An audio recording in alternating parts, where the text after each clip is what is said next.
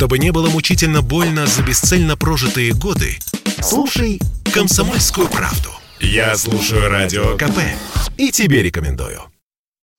Тише едешь, дешевле выйдет. Власти Москвы настаивают на снижении так называемого нештрафуемого порога. Это мы про превышение скорости, как вы поняли. Сейчас он, как известно, 20 км в час. Говорят, что нужно сделать 10 или даже еще меньше. Об этом РБК рассказал замминистра и руководитель Департамента транспорта столицы Максим Лихсутов. И это не только забота о московских водителях. Максим Станиславович предлагает сделать это во всех населенных пунктах нашей необъятной родины. Говорит, что власть власти столицы обратились с инициативой и в федеральное правительство, и в Министерство внутренних дел. И это нужно сделать, заявил Радио КП директор Института экономики транспорта и транспортной политики Высшей школы экономики Михаил Блинкин нештрафуемый порог 20 км в час, такого нет вообще нигде в мире. Это наша особенность отечественной организации движения. Плохая особенность, надо убирать. Дорожные знаки – это элемент организации дорожного движения. Как можно регулировать трафик? Вот я пишу 40, а на самом деле 60. Я пишу 60, на самом деле 80. Абсолютно бракодабра. Другая сторона дела, что как только я делаю неснижаемый, вот нештрафуемый порог маленький, гораздо больше требований предъявляются к организации дорожного движения. Здесь уже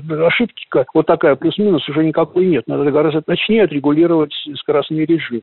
Столичный заммэра Максим Алексутов обещает, что аварий станет минимум на треть меньше, а уровень смертности от них сократится в 3-4 раза. За техникой дело тоже не постоит. Полицейским уже удается выставлять требования к точности измерений камер фото-видеофиксации в пределах 3 км в час. Нештрафуемый порог скорости нужен российским водителям, считает автоэксперт и координатор движения «Синие ведерки» Петр Шкуматов.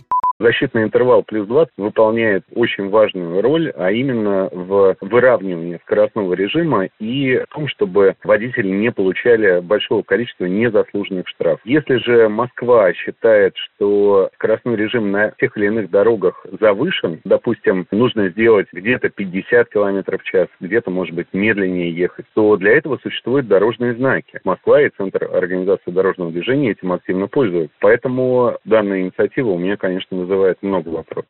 Дискуссия о том, снижать или не снижать нештрафуемый порог скорости продолжается уже не один год. Министр внутренних дел Владимир Колокольцев пока не поддерживал подобные инициативы. По мнению главы МВД, на безопасность движения влияет обустройство дорог, разделительные барьеры, освещение и ровное покрытие.